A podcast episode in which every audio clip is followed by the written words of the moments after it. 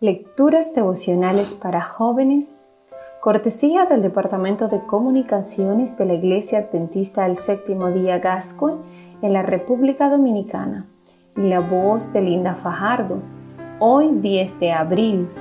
No existe misericordia sin el Cordero.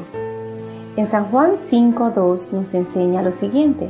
Hay en Jerusalén, cerca de la puerta de las ovejas, un estanque, llamado en hebreo Betesda, el cual tiene cinco pórticos.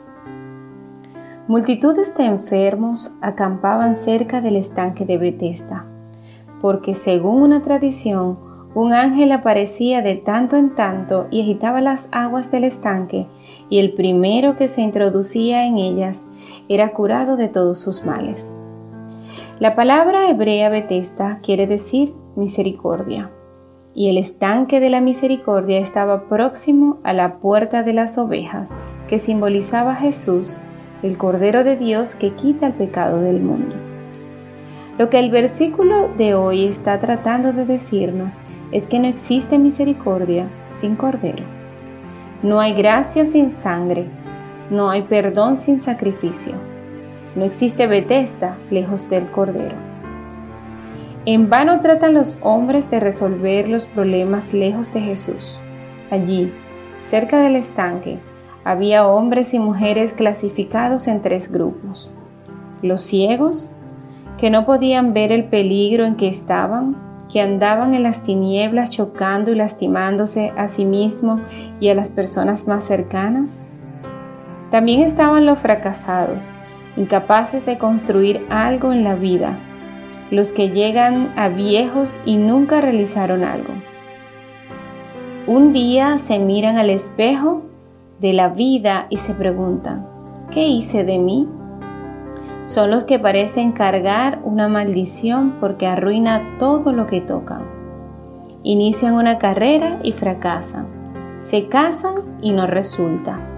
Comienzan y van a la ruina se inscriben en un curso y lo abandonan. Tratan todo, pero no construyen nada. Son incapaces de hacer algo. Además, cerca del, e, estanque de Bethesda había cojos, hombres sin pies o con los pies estropeados, incapaces de andar, de mantenerse en pie por mucho tiempo. Vivían cayendo y levantándose, y un día se cansaron y no se levantaron más. Todos ellos, ciegos, cojos y fracasados, se quedaban cerca del estanque a la espera de que las aguas se agitaran. ¿Y tú? ¿Esperas algo en la vida? ¿Pensaste ya que la vida es un puñado de esperanza? Los niños esperan crecer, los jóvenes esperan terminar sus estudios, encontrar un buen empleo y casarse. Los adultos esperan jubilarse y los viejos esperan ver crecer a sus nietos. Toda la vida esperando.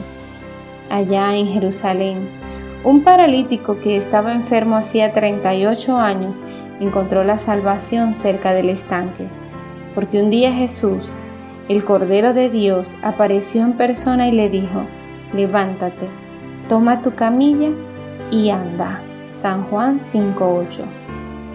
Ese mismo Jesús está en este momento cerca de ti, diciéndote, ¿puedo hacer alguna cosa por ti, hijo mío? Respóndele antes de iniciar tus actividades en este día. Que Dios te bendiga y tengas un lindo día.